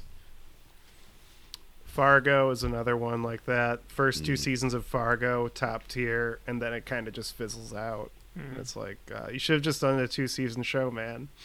Yeah. It's all about the money. yeah. Yeah. All right. Well, Nick, thanks for joining us. Thank you for Good having you. me. This was fun. Yeah. Yeah. Uh, where can people find you? Where, where, where, They like- can find me on Twitter and Instagram at NikkiGran97. There I have my Linktree, Linktree forward slash Enjoy the Movies with links to my YouTube videos, short films, portfolio, the Uncut Gems podcast, Death by Adaptation, everything, everything. you can follow me there.